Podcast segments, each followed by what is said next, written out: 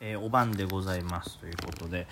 あのまあ本当に質問たくさんいただいてですねあの消化が非常に遅れておる状態ですいません、まあ、今回も、えー、質問にもね、えー、お答えするんですけども、まあ、ちょっとせっかくですからねこの土日の、え出来事などをねちょっとまとめようかと思います。まずまああのすごい最近ってわけじゃないんですけどもえー、すごい最近か一番近いやつがすみません逆ですね。一番直近でちょっと気になったのがまず、えツインバードのね、えー、ワクチン保冷庫が10倍ぐらい売れていると。月産台数が10倍にと。今まで年間4000台やった保冷庫ワクチン保冷庫が今月4000台みたいな。これまあとんでもないことになるんで多分、うん、まあギャップアップするでしょうね。月曜日。でこれまた、えー、ちょっとまた人ブーム来るかなと。じゃあそれに合わせてまた温度ロガーとかそのねワクチンホレコの温度管理をするものを作ってる新鋭とかも伸びるでしょうね。まあちょっとこの辺は注目。逆にね新鋭なんかどれぐらい増産したんかとかがわからないですからその辺は極論チャンスかもしれないですよね。はい。うんうんうんうんうん。あとまあ他にはどんなとこがあったっけな。えー、まあニュースを見てると全体的にはあとはまああれですよ、まあ、単純に金曜日の引け後とか見たら、まあ、AI 関連にもちょっと資金が入ってたりもしますし、えー、他どうですかね、まあ、ワクチンの、はい、スケジュールがちょっとずつ出始めたということで、まあ、ちょっとでも新たなテーマっていうのは考えにくい感じかな。はい、でひとまずだから夜間ね一瞬ねあのね金曜日の夜間ダウ崩れそうでしたけど持ち直したということで、まあ、このまま行ってくれたら、えーまあ、またちょっと何て言うんですか、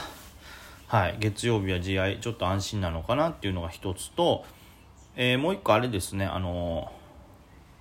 ビットコインの方がねちょっとまた値上がりして10%ぐらい上がったんかな。上がったということで、まあ、強いですね。全然なかなか。うん。まあ、もう崩れなんか一回天井つけたような感じですけど大きく前みたいにねとんでもない暴落っていうのは来ないっていうかまあやっぱりこうね大きな事件とかが最近さすがになくなってるっていうのもあるんでしょうね。だいぶセキュリティ伸びたのかな。あんまりこうセキュリティに関してこう新しい技術が導入されてるとかっていうのは、まあ、ちょっと仮想通貨に関してちょっと疎くなってるのもあるんでね入ってきてないっていうのもありますけど、うん、なんか昔に比べてねそういういわゆるゴックスされたみたいなことがねなくなったニュースに出なくなったんでね、まあ、あいうので崩れてたってことを考えたら、はい、普通にやっぱり価値としてはみんな求められてんのかなという感じですね。であとはこうちょっと難しいところではオリンピックがやっぱりなんか、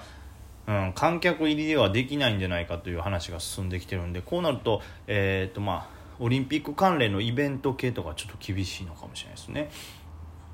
でもしかしたらまあオリンピックを不開催っていうのはもうやらへんみたいなことをね ICO の人ですか言ってますけどあのどっちかというと、まあ、無無観客無観客でやるかもしれないということはちょっとよく言われてますね。まあ、あと他気になるとこではなんか株単のプレミアムも株式新聞も異様に津田駒を押してるんですよね。なんかねこんだけ宣伝効果もあってやったら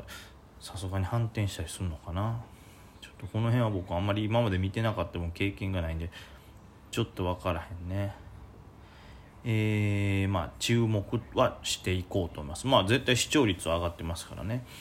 で、えー、その他ではあれなんか良かったんじゃないですか？あれあれどこやったっけな？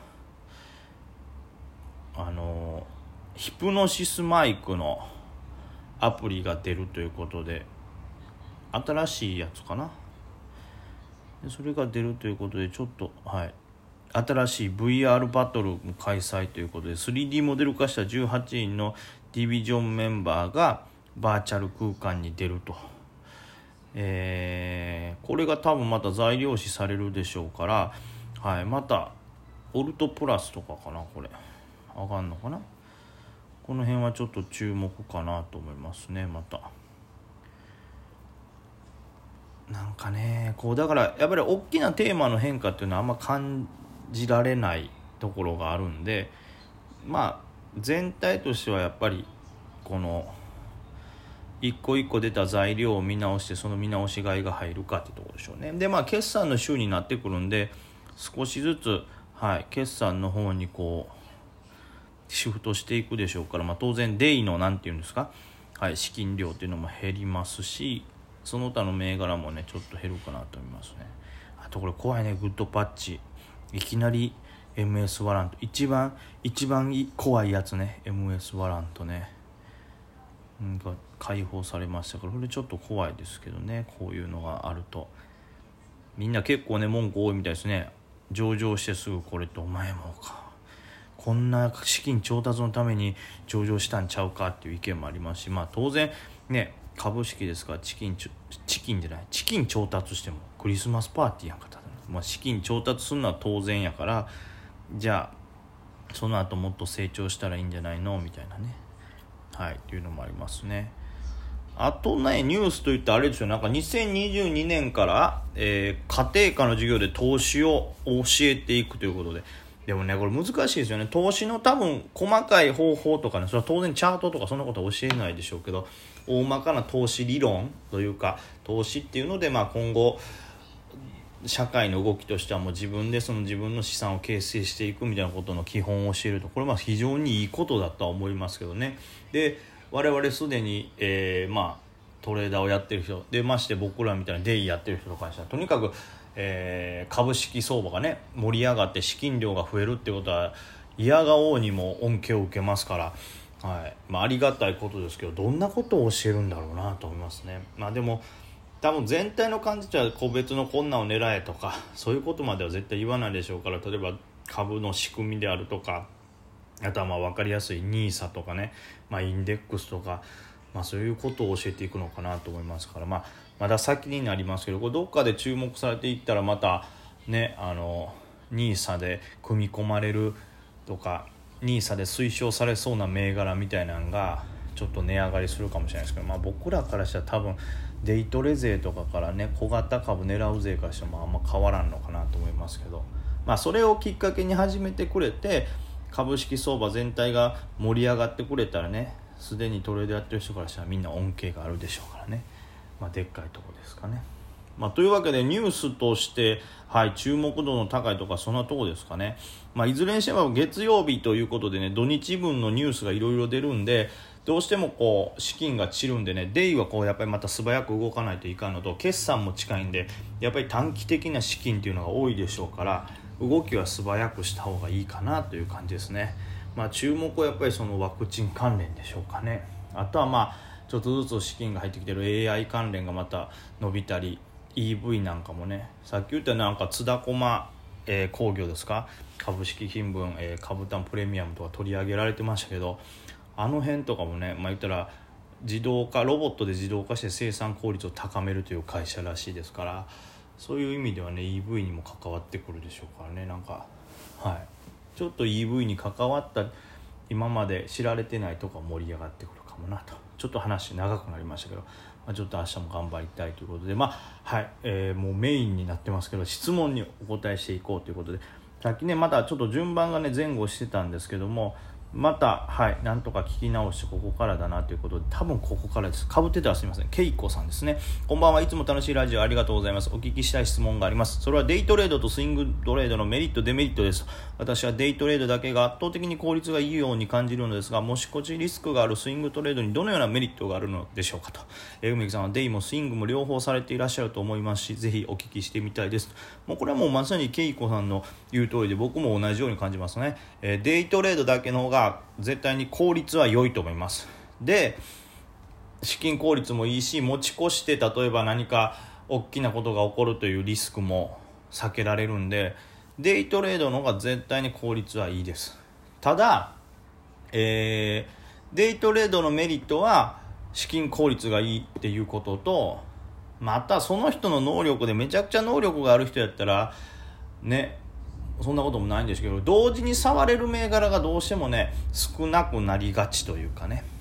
っていうところがデメリットとしてありますかね。であとは、えー、資金量が増えてくるとその資金量をさばけないという事態が起こってくると。まあそうなった分大型銘柄を攻めたりすりゃいいじゃないってなるんですけど大型銘柄になるにつれてまあ言ったら1日のデイとしての値上がり率っていうのは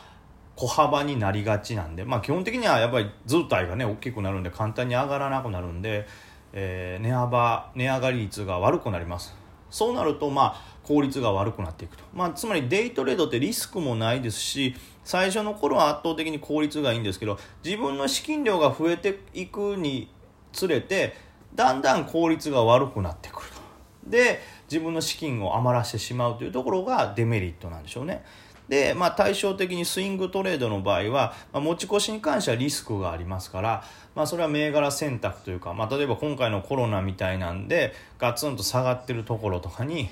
入れておくみたいなことをすると、まあ、リスクをちょっと避けれるんでしょうけど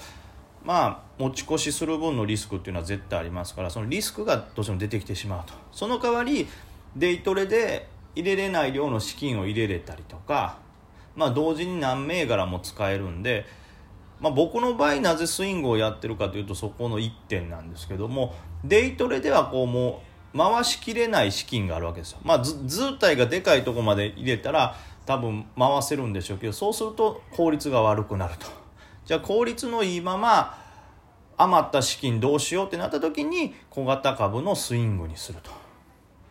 だからまあ大体デイトレでまあどれぐらいですかね一銘柄1000万円もデイトレできればまあほぼほぼデイトレの資金としては小型ではね十分だと思うのでそれぐらいの資金を小型のデイトレで回してそれでも使えない余ってる余力というのを小型のスイングをしていると感じですね。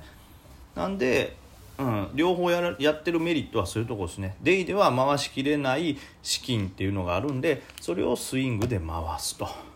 はい。効率は絶対小型のデイの方が良いと思います。